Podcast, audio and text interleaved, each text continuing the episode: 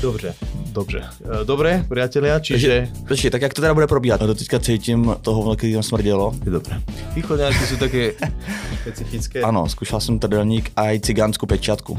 Pečenku teda. E, Pečenku, hej. A neviem, či ja nechceli vymyslieť, že trdelníkomat. Fakt jo.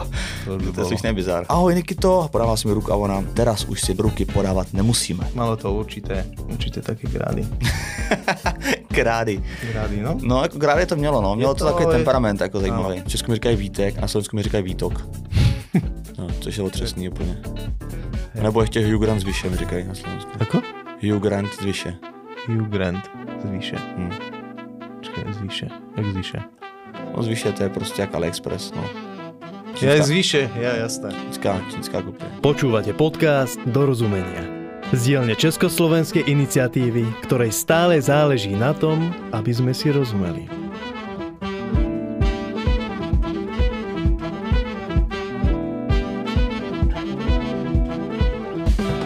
Víteslav Zach je rodákom z Liberca, no momentálne žije v Prahe, kde spolutvorí a spolumoderuje úspešný vzťahový podcast Love is on the Air. Do povedomia verejnosti sa dostal aj vďaka netradičnému podnikaniu s rybičkami Gara Rúfa. Príbeh Vítka a jeho mami dokonca nájdete v publikácii Veľká kniha Fakapu. Ahoj Vitek, ďakujem, že si prišiel do podcastu Dorozumenia. Ahoj. Děkuji za pozvání. Všimol som si, že minulý týždeň si bol v Bratislave a mal si tam zlú skúsenosť. Apartmán je Dolce Vita na Kolárovom námestí. Máš aj napriek tomu rád Slovensko, Slovákov a Slovenky? Ano, všimnu si správně, Dolce Vita, a.k.a. Sladký život, to bylo něco příšerného, to nedoporučuju, 3,1 na Google, do teďka cítím to hovno, který tam smrdělo, ale každopádně Slovenky můžu, teda můžu, mám rád pořád a pořád je můžu, protože ty za to nemůžou, to jsem chtěl říct, a Slováky mám taky rád a Slovensko mám taky rád, ale nemůžu úplně říct že celý, protože jsem ho ochutnal zatím jenom co se týče Bratislavy, Skalice, Malacek, Holíče a Košic. Ja som sa narodil v Skalici, takže... Fakt jo, Skalici miluju, no. Mhm. Tam jezdím dokonce každý rok, představ si. No, tak vidíš. No. Ja som sa tam narodil, vyrastal som v Trenčine, ale mama chcela rodiť do novej pôrodnice. Takže preto. Mm. A nejhorší na té cestě teda jsou kůty, to musím říct. Tam vždycky, když jedu na, do Skalice, tak musím přestupovat v kůtech, tam vždycky hodinu čekám a to normálně připadá, že se za- zastavil čas, je to nějaká sranda snad. A potom ideš motorákom do Skalice? Motorákem, no. Ale ten motorák mám rád, protože tam vždycky nevím proč a tam vždycky jezdí mladý holky tím motorákem. Tam je hodně mladých lidí vždycky. Ja asi viem prečo, lebo to bol jeden z prvých vlakov na Slovensku, kde zrušili sprievodcov, takže vlastne je zadarmo, lebo nikto tam nechodí kontrolovať lístky. Jaj, tak to mě nenapadlo. Hmm. Tak to si nebudu kupovat lístky. To je dobrý tip. Skalický trdelník si skúšal? Kúšal, ano, zkoušel jsem trdelník a i cigánskou pečiatku. Pečiatku. Pečenku teda. Pečenku. Lebo tuto na Václaváku napríklad predávajú tzv. trdla.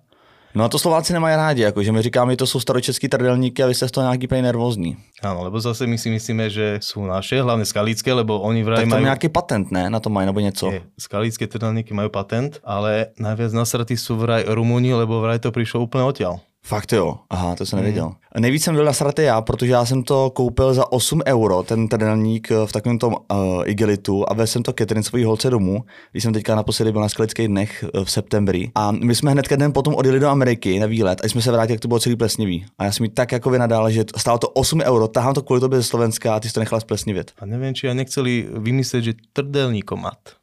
Fakt jo, To by to je slušný bizar. To bolo super. Tak v Česku máme ty, ty uh, CBD maty že jo, a kratomaty, tak máte trdelníkomat. Čo je kratomat? No, kratom, ne? To je taky nějaký prášek, nevím z čeho přesně, nějakých... eh, Tom? Kratom, kratom. Či nejaká droga? No, tak droga je asi silný slovo, ale je to takový jako legální prášek, prostě, který by tě měl jako vyklidnit. Něco na bázi, dejme tomu CBDčka, CBDčko samozřejmě konopí, ale kratom je nějaká, já nevím, jestli nějaká rostlina africká nebo tajská možná. A je to usušený na prášek úplně a ty se rozmícháš ve vodě a piješ a jsi vyklidněný. A máš energii. Mhm. Ale nemám s tím teda zkušenost, bojím se toho. Keď si spomenul Thajsko, ja som chvíľu pil, pijával čaj z takej thajskej huby, ktorá veľmi prospieva regenerácii pečene, neboli jater. Aha, Mládí so sebou prináša veľa žúrov no to vím. a tá pečienka môže tým trpieť. Čiže toto odporúčam aj poslucháčom, keby náhodou mali problém s jatrami, aby si zohnali thajskú hubu. Tajskou houbu. Ale neviem, ako sa volá, ale tuto v Prahe som to niekde kupoval v takej čajovni hmm. takej vyčilovanej čajovni někde, někde pri Vltave. Ale nespomeniem si. To nevím. Ale jakože v Tajsku bych taky doporučil. Jako ne houby, ale všeobecně Tajsko. Tam začal ten príbeh s tým vašim podnikaním, ale k tomu sa dostaneme neskôr. Spomínal si Slovenky. Chodil si někdy so Slovenkou? No, nech, nechodil. Nechodil, ale randil jsem s jednou košičankou, ale jenom když byla v Praze, tak jsme spolu randili. Protože jsem jednou kvůli práci musel jít do Košic a byla to tragédie. Jako jedině horší cesta byla z Prahy do Mexika, když byl covid, tak to jsem jel 58 hodin, čtyřikrát jsem přestupoval. Tak to byla horší cesta, ale druhá nejhorší cesta mého života byla Praha Košice, protože cesta tam byla skrz takový ten vlak, kde se spí, tak to bylo naprosto strašný, protože tam tam byly tři postele nad sebou, já jsem byl v té prostřední a pode mnou někdo chrápal a nade mnou byl někdo tlustý. Hmm. Takže když šel nahoru, tak se hejbala celá ta trojpostel, takže se nemohl usnout. Smrdělo to tam, bylo to hrozně, ta cesta byla snad 15 hodin, to bylo nekonečný. A cestou zpátky jsem si řekl, že tohle už jako aplikovat uh, a nikdy zažívat nechci, tak jsem si objednal letadlo a letěl jsem zpátky letadlem. A nebo to klasické letadlo, ale to takzvaný vrtulák. Mm-hmm. Na Slovensku tomu říkali vrtulák. A to bylo letadlo, které podle mě bylo z papíru, jako tam, podle jako tam to bylo, to zafoukalo trošku vítr a už to celý letělo doprava, no to bylo strašný. A abych to jako přečkal, tak jsem se úplně nesmyslně v tom letadle opil, takovýma těma mini lahvičkama. A opil jsem se o takový podobě, že to letadlo najednou přistálo, já jsem jako vyšel ven, líbal jsem zem a ta letuška říká, no prosím vás, jste mezi přistání Bratislavy, jedeme ještě do Prahy. A já ne, už nechci znova, protože ten vzlet byl nejhorší, to mě, to mě nejvíc děsilo. Takže proto už jako do Košic se jako nechystám a bojím se tam kvůli té cestě jenom, ale jak to město krásný. Ale s Košičankou jsem teda randil, když eh, byla v Praze na návštěvě. Mm-hmm. Když se zdívala, tak jsme randili. No. Já si pamätám tie časy, keď tie lietadla lietali, to bylo ČSA. No, to je to možný. Košice, Bratislava, Praha. Piloti tomu vraj hovorili, že federálny dvojboj. Potom to prestalo asi kvôli rentabilite, ale Vizer potom znova začal lietať. Či nie Vizer, sorry. Uh, Ryanair. Ryanair a to funguje doteraz. ČSA jo. potom cez COVID nějak tam stratili, stratili lietadla, že... Jak, co, jak stratili jako? No, akože někdo jim to zhabal, lebo dlhovali alebo dlžali. Jo, takhle, zabavili jim to. Jo, dlhovali, dlhovali peniaze, hej, dlhovali je po slovensky, dlžali je po česky. No, tak jim to zhabali a už to nelieta. Hmm. Nelieta to, ale chcel som to zažiť, nestiel som to. Jestli máš rád adrenalin, tak bych asi byl smutný, ale jestli máš rád svůj život, tak to nevadí, že to hmm. nezažil. To bylo příšerný. Podcast Love is on the Air sa stal pre mňa veľmi rýchlo jeden z najobľúbenejších podcastov a dokonca bol aj hlavnou inšpiráciou, aby vznikol náš podcast, lebo sa krásne tam mieša čeština so slovenčinou ty jsi mal ten nápad, alebo ona mala ten nápad? Podcast vznikol uh, tři čtvrtě roku po tom, co jsem pracoval v Refreshery, ale tak asi tři měsíce potom, co jsem tam začal pracovat, se rodila ta myšlenka. Protože já jsem měl za úkol vlastně dát dohromady nějakou videoprodukci pro Refresher a zároveň audioprodukci a v tu dobu, to je vlastně tři, tři roky zpátky, tak uh, ta podcastová scéna jako, tak se jako rodila v Česku a věděli jsme, že Refresher musí být součástí, že to musíme udělat.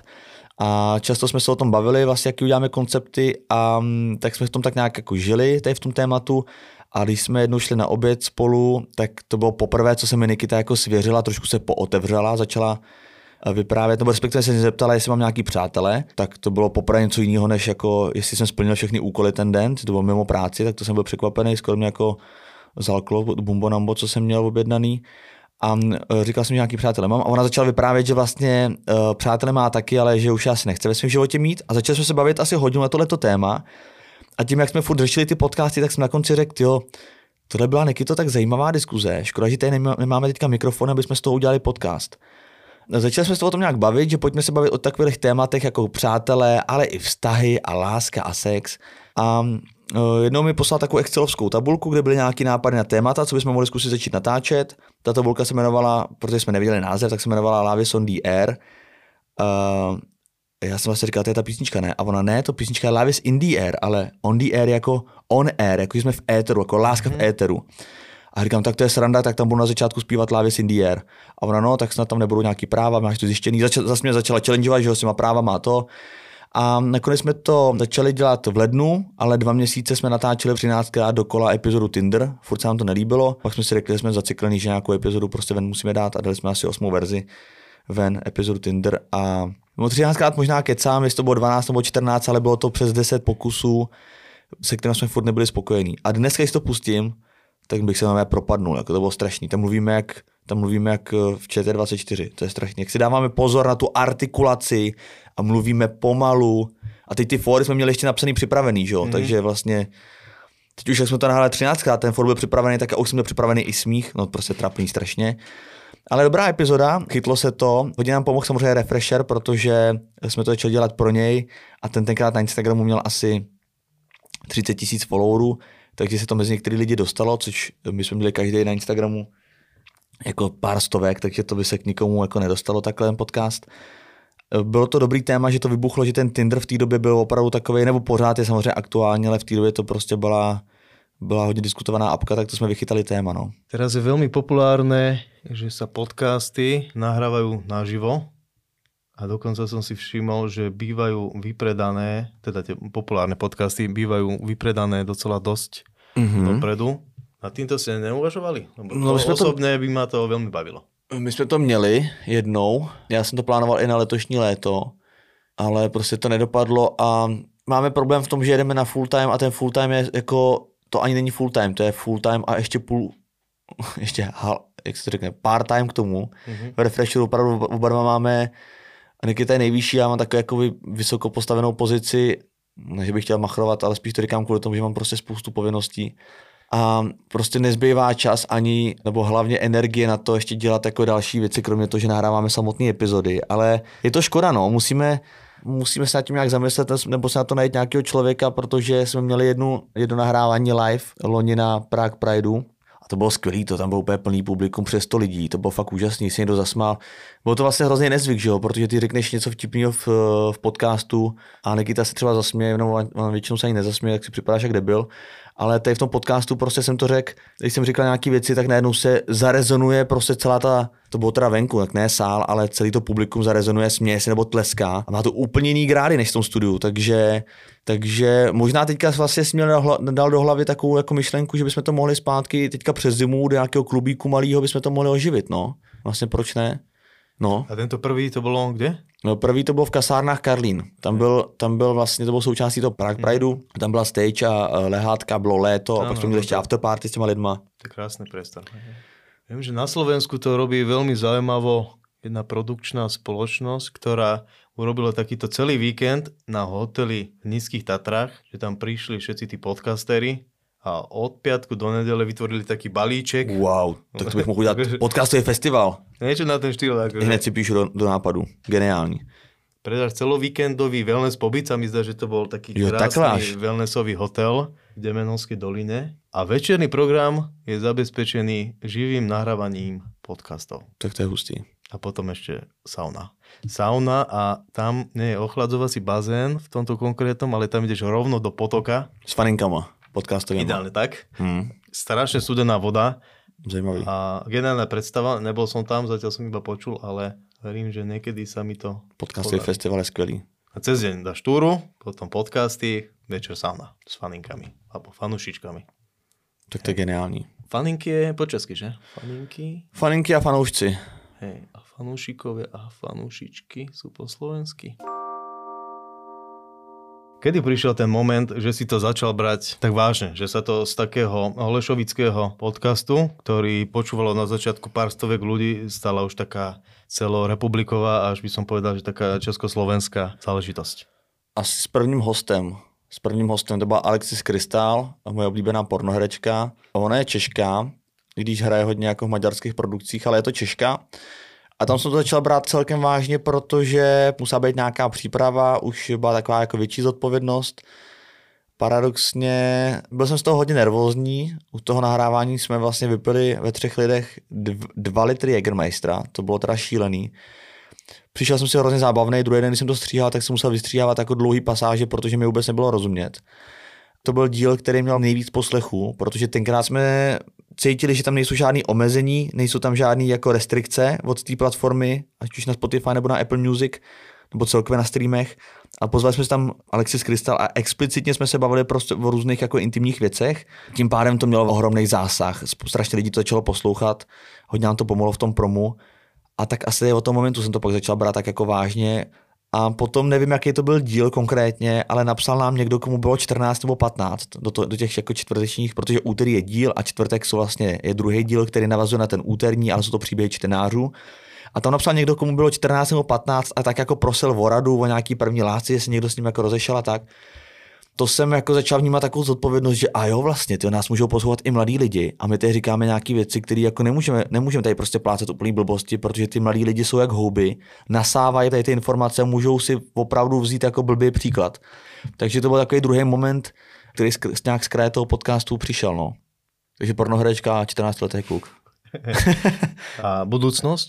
Čítal som alebo počúval som, že chcete to viac zamerať na odborníkov, že bude vždy nejaký host No, je taková idea, plyne to hlavně jako od Nikity, tady ta idea. Já s ním vlastně relativně souhlasím, ale na druhou stranu se toho konceptu bojím, protože ty lidi nás poslouchají kvůli tomu, že tam jsme my dva, jsme tam my dva ze 100%. A je to taková zajímavá kombinace v tom, že Nikita ví jako všechno, nebo hodně si věci umí nastudovat a opravdu takový racionální datový člověk. Já zase jako nevím vůbec nic, já jsem tak akorát vtipný a hezky se to doplňuje. I ta čeština, slovenština, jak si říkal, vlastně je takový zvukomalebný, žena, muž a tak. A bojím se, že když tam vlastně z 80% bude mluvit nějaký odborník, takže už to ty lidi nebude tolik zajímat. Takže to se bojím a proto ten podcast nebo ten koncept trošku jako dodalujem a snažíme se ještě držet ten starý koncept, ale není to jako udržitelný dlouhodobě, protože těch témat vztahových už, eh, že my jsme natočili asi nějakých 230 nebo 240 epizod. Jsou tam tady ty příběhy, ale vlastně těch témat je asi dneska 110 no, nebo kolik, prostě různých. 110 krát dva. A někdy dokonce krát tři, protože byly doby, kdy jsme natáčeli mm. jako dvakrát ty stories. Takže těch témat jako už eh, dochází ve vztazích, takže musíme se jak domluvit, jak, toto, jak to pojmem. A zároveň chceme dělat video, no. Jako neděláme video, to je podle mě chyba, že neděláme video. Protože pořád spousta těch posluchačů v Praze, samozřejmě všichni poslouchají na Spotify, ale mimo Prahu i ty data to tak jako ukazují, že mimo Prahu prostě furt ty lidi jedou jako YouTube. I když prostě člověk si pouští videoklipy nebo, nebo respektive písničky, jak si pouští celý videoklipy na YouTube. Nechápu proč, ale ty lidi to prostě takhle furt dělají. Takže nedělat video a nemít to na YouTube je, je škoda. No a co se týká Nikity? Ako se pracuje s Nikitou? To je dobrá otázka. S Nikitou se pracuje, no tak je to mnohem lehčí než dřív. Jako dřív uh, to bylo docela těžké s Nikitou pracovat, protože co se týče refresheru, tak jsme na spoustu věcí byli sami dva a tím pádem ta situace byla mnohem stresovější, aspoň z mého pohledu, než je teď. A měli jsme mnohem víc jako takový, ani ne zodpovědnosti to máme pořád, ale takový větší břemeno, protože každý z nás pokrýval mnohem víc částí z té firmy vlastně celý marketing a video a audio produkce stála v Refresh na nás dvou, i včetně reklamních vlastně spoluprací. A dneska to samý oddělení má nějakých třeba 7-8 lidí, jo. úplně neuvěřitelný jakoby množství za ten rok nebo za rok a půl, co do toho Refreshu přišlo jako navíc, jenom tady v tom sektoru, ještě pak jsou další sektory jako obchod, obchod a redaktoři. Takže si myslím, že už jsme teďka víc v klidu a už nejsou takový velký jako tlaky a takový hroty mezi námi. A druhá věc je, že už jakoby i menší chybovost. A když jsem tam do té firmy přišel, tak jsem samozřejmě nevěděl vůbec, která bě, co se děje. A Nikita se mnou měla jako svatou trpělivost. A vznikaly tam jako konflikty, jak to bylo složitější. Ale z té profesní stránky musím říct, že se mi s ní vždycky pracovalo výborně kvůli tomu, že ona je fakt jako extrémní profík a takový efektivní člověk. Jo? Ona nemá ráda žádný, žádný vomáčky, žádný keci okolo, ona chce jasný data, jako hodně racionálně zaměřený člověk. A i když je to někdy trošku jako tvrdý, samozřejmě to jednání s ní, tak vždycky je to efektivní a to je fajn, že nestrácíš čas. Takže, takže já ji vnímám jako profíka a v té pozici, ve které je, kdy vede celý refresher český, tak si myslím, že si vede, že si vede perfektně. No. Díky tomu je to médio tam, kde je No a jako klobouček, no, já bych to jako, já bych to jako nedokázal. Ani z poloviny, tak jak to dobře dělá ona. Pamatuješ si prvé stretnutí? Pamatuju si to moc dobře, no. První stretnutí to bylo něco příšerného, protože... Ne takhle, první stretnutí nebylo příšerný, první pracovní den byl příšerný. První stretnutí s Nikitou bylo celkem v pohodě, protože to jsme měli sraz v nějaký kavárně, kousek od bývalých kanceláří a tam jsem přišel jako připravený, aby mě jako nedostala a, a byla ostrá, byla prostě, ona v těch jednáních je ostrá jak břitva. Ona já jsem zkoušel na ní vše, vše možný fóry, icebreaky, prostě, abych ji jako osilnil mm. a tak. A věděl jsem, že 100% něco z toho vyjde, protože vždycky jsem jednal s nějakou ženou. Ať už to bylo jako samozřejmě kvůli práci nebo jako v osobním životě, vždycky jsem věděl, že dám první for, nechytne se, ale někdy toho člověka rozesměju, tu ženskou prostě rozesměju, bude to fajn. Ale na Niky tu neplatilo vůbec nic. Je to otázku za otázkou a tvrdý otázky na komoru hodně konkrétní, taky jako na zamyšlenou.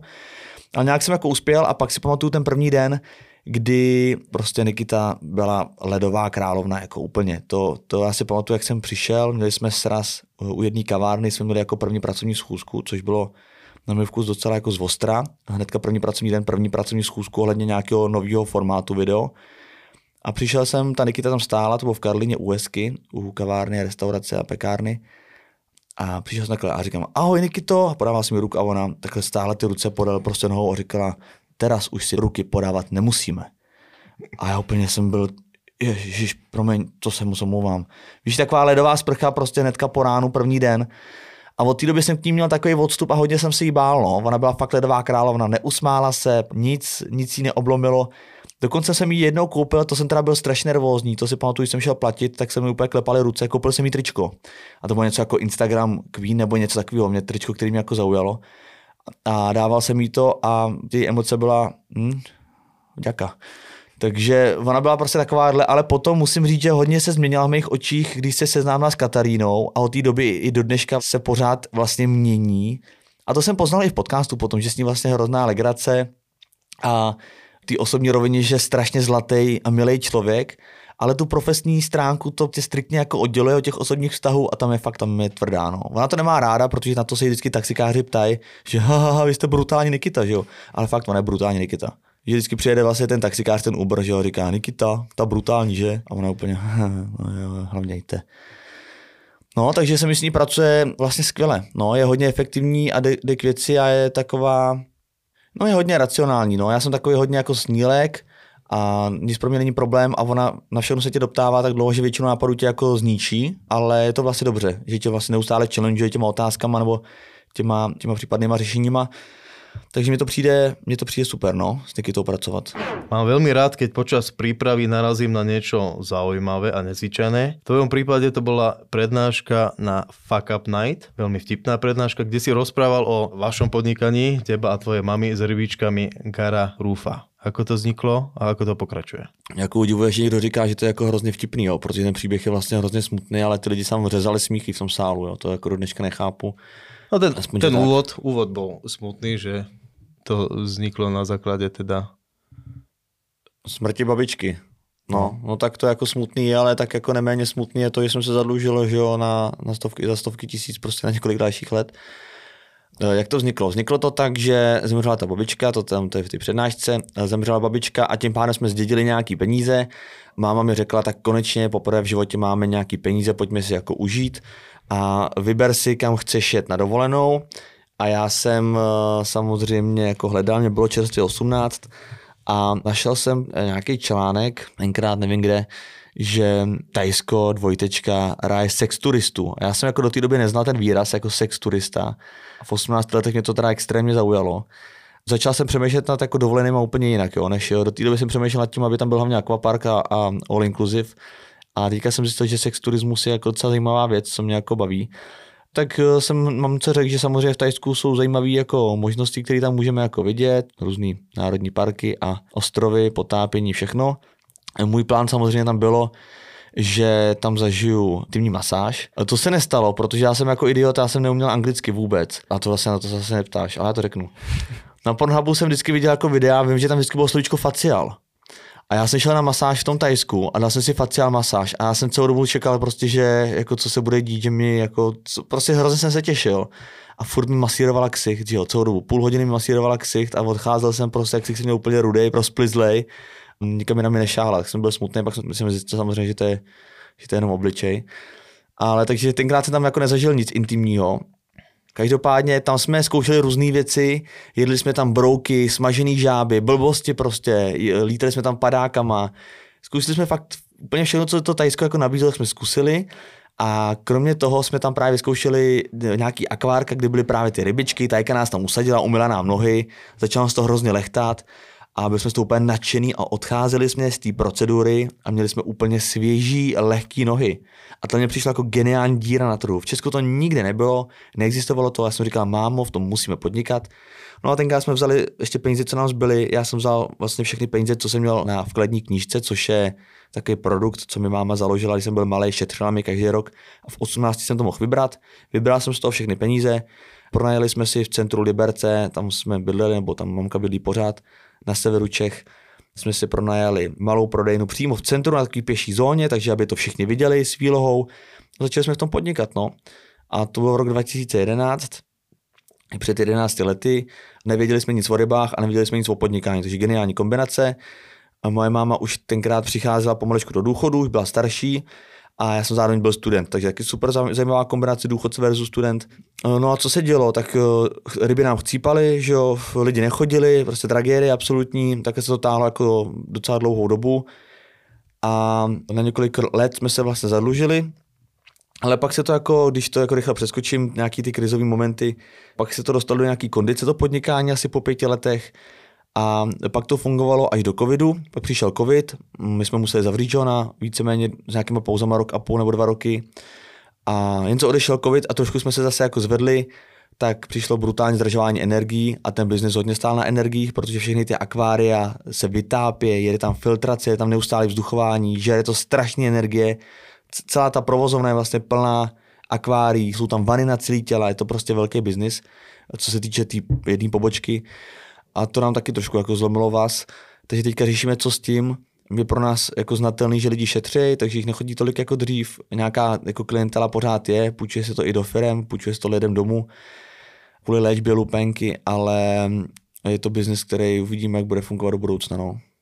Já už se tomu teďka aktivně nevěnuju. Já opravdu se věnuju tomu refresheru, nějakým dalším věcem, jako je podcast, nebo ještě spolu vytvářím eh, nějaký videa o vaření, ale já to už jako nemám prostor a ani v momentě, kdy jsem o to jako odcházel, říkal jsem, že to, že to nechám jako na mamce celý, tak jsem prostě necítil, že už k tomu mám co dát.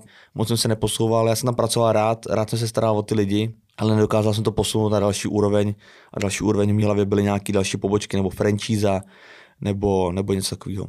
Spomenul si show Tomáše Vítka, ktorá ma tiež zaujala, ale nejsem si istý, či to momentálně funguje. Nefunguje, taky to pohřbil covid, to byla věc, která fungovala hlavně v offlineovém světě. Chvilku se to i natáčelo, pak nám na to došly prachy, takže jsme řekli, že ten tým prostě takhle, my jsme to neřekli, ten tým to řekl nám, jako, že končí, protože už to nemáme prachy. Skončilo to taky kvůli covidu, ty akce jsme nemohli potom dělat a pak jsme z toho tak vypadli, že jsme se do toho zpátky už nedokázali dostat. A ty naše cesty se trošku rozdělily profesně. Do té doby jsme spolu tvořili takový moderátorský duo, já jako Vítek a Tomáš jako můj nejlepší kamarád. On pak začal dělat biznis, postavil se svou firmu a dneska už čistě jde podnikání a automatizace a takový hodně jako analytický věci a já jsem zpátky jako u toho moderování, jsem ani asi u něj čím dál tím víc a tak ty cesty se jako rozdělily a byl to projekt, který byl neudržitelný, no, strašně, strašně složitý, náročný a dneska bez, bez toho videa by to ani nešlo.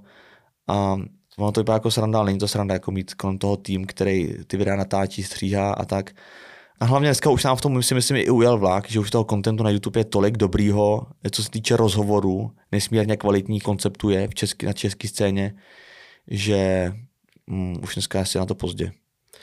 Koľko stálo vytvoriť taký jeden diel? No bylo to různý. Díl, kdy nám jako došla, došly prachy definitivně, byl díl s Kazmou a s Pokáčem. Kazmu jsme do toho uh, uhánili tři čtvrtě roku, každý týden jsme mu volali, buď nám to nezvedal, nebo nám to vytípával. Dneska už ani o Kazmovi se za stolik nemluví, už dlouho jako nevydal žádnou one man show, a tenkrát to byl jako horký host. A v záplavě jako men, kde moc lidí jako je neznalo a oni byli ochotní přijít, tak to byla fakt úplně mainstreamová VIP osobnost, to byla bomba, jsme tam dostali a najeli jsme si tým dvou kameramanů, kteří zároveň byli i střihači a ty tenkrát chtěli 24 tisíc za ten jeden večer. Do teďka nechápu, proč jsme to zaplatili, už vím, jak se ty ceny pohybují a ani dneska bych to nikomu nedal. To bylo úplně, to bylo bláznivý. A říkali jsme si, tak to se nám vrátí, protože dáme to na YouTube, lidi to budou milovat, uděláme se na to jméno tom Kazmovi, on to bude sdílet, teď eh, vyprodáme hodně vstupenek, to se nám prostě vrátí. A navíc máme jistotu, že ty kluci jsou kvalitní, protože spolupracují s Primou, dělají různé dokumenty, filmy.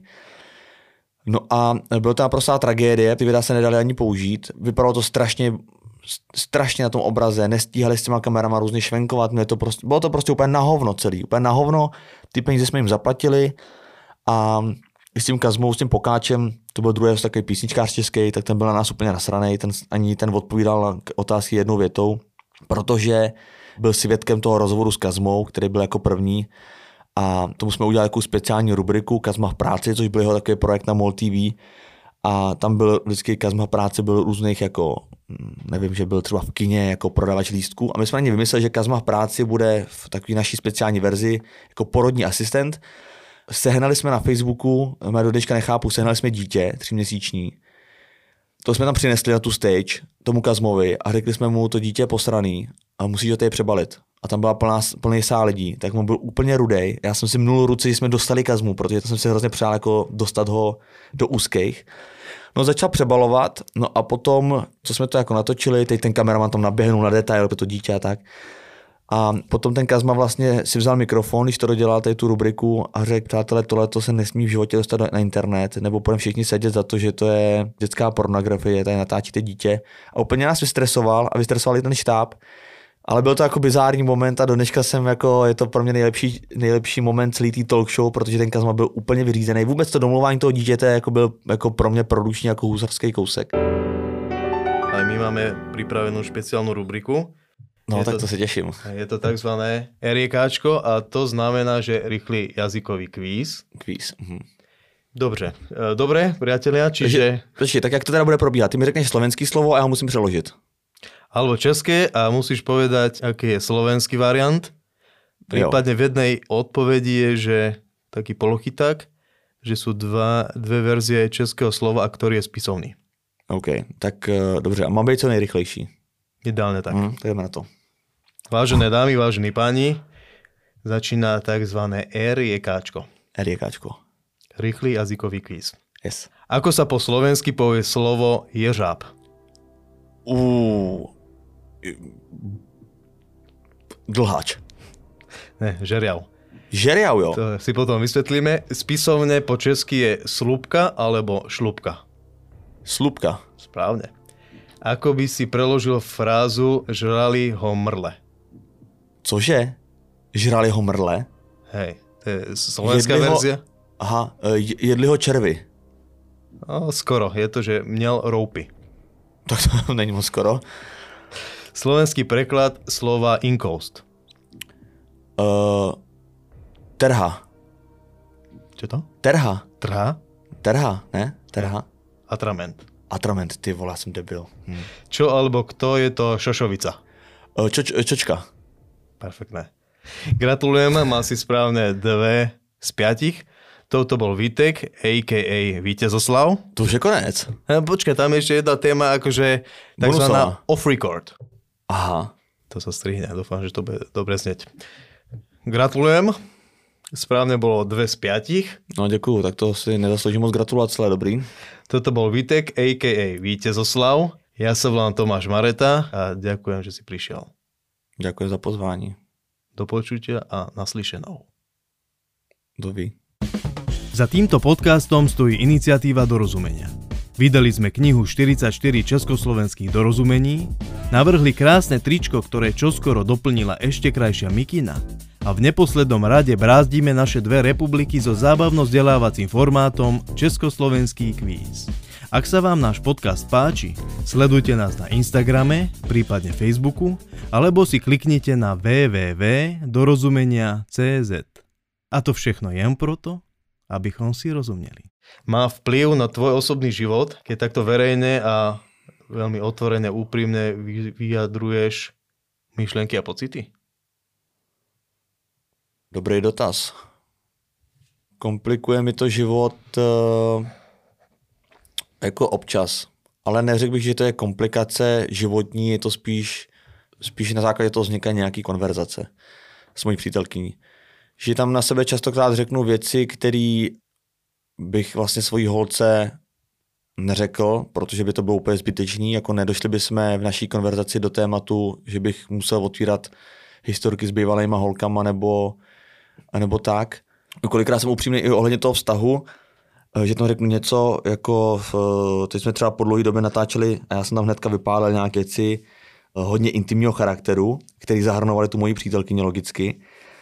A nechtěl jsem to dávat ven, aniž by o tom ona věděla jako první, takže jsem mi to dával k poslechu, aby to poslechla a případně řekla, že si tam něco nelíbí, aby nebyla pak nekomfortní, když to uslyší jako dalších pár desítek tisíc lidí. Tam pak vznikají takové jako konverzace, které můžou být takový trošku nepříjemnější. No. Takže mě... ty, si, ty si spomínal, že je těžké se s ňou pohádat. Už jste se pohádali? Podle mě už párkrát jako jsme měli na mále. No. Ona tvrdí, že jako jsme se ještě nepohádali a mně připadá, že už jsme se párkrát pohádali, ale tak si se nedá úplně pohádat. To jako by to není, to, jako že se neřve. Jako já toužím po té hádce takový to řvaní, to, to, ne, to s ní nejde. To ona je fakt extrémně klidný člověk. A teď mi vyprávěla, že jsme na jedné party, jsme byli na Esquire Man ve čtvrtek, takže tam jsem začal být jako hodně, jako hodně hrubiánský, že mě ve čtyři ráno řekla, že jdeme domů. Ona nepila celý večer a já jsem pil jako dost a řekla ve čtyři ráno jdeme domů už. A já jsem se začal být strašně jako hrubiánský, že přece půlka jako půlka večera, půlka party, nepůjdu teďka domů, je to akorát tak hezky rozjetý. A začal jsem být takový jako nepříjemný a ona řekla, místo aby jako nějak začala vyčítat nebo přišel by konflikt, tak ona řekla, hele, jak chceš, já se to bavit nebudu, s tebe mluví alkohol. Takže z ní se prostě nedá pohádat, ona prostě jako to uzavře tu diskuzi a ty jako nemáš vůbec prostor na tu hádku.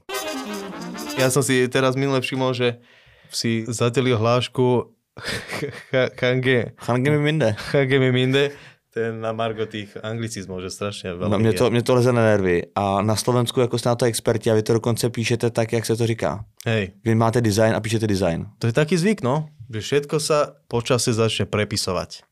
No a to je... Design. Nebo šouka. Ale Nikita byla taky taková, ale už jsem mi to odnaučil v podcastu, mě to leze na nervy. Občas to nejde, ale častokrát to jde, nebo ve většině případech to jde, ale lidi si prostě... Víš, že se bavíš, bavíš, nebo mluvíš česky a najednou pak řekne you know. A vole, proč to neřekneš jako česky? Proč jako, co to je úplně zbytečný? tomto, tomto ťaháme za kratší povraz, lebo to čím ďalej tým populárnejšie. No. Verím, že, sa to, že to zľudovie to.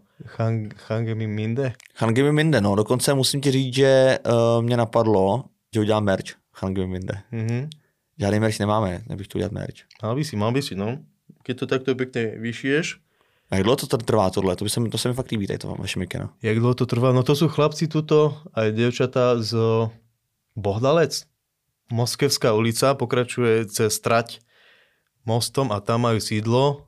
Majú na to fantastickú mašinu, ktorá to veľmi precízne vyšije a vlastne teraz robíme ďalšiu várku Mikin. Tentokrát aj bez kapuce, takže www dorozumenia CZ. A keď budeš mať ty svoj merch, tak ho eh, budeš predávať na hangimiminde.cz Ok, super. Akurát hodina 30. Ten tvůj timing je neuvěřitelný, to fakt cením.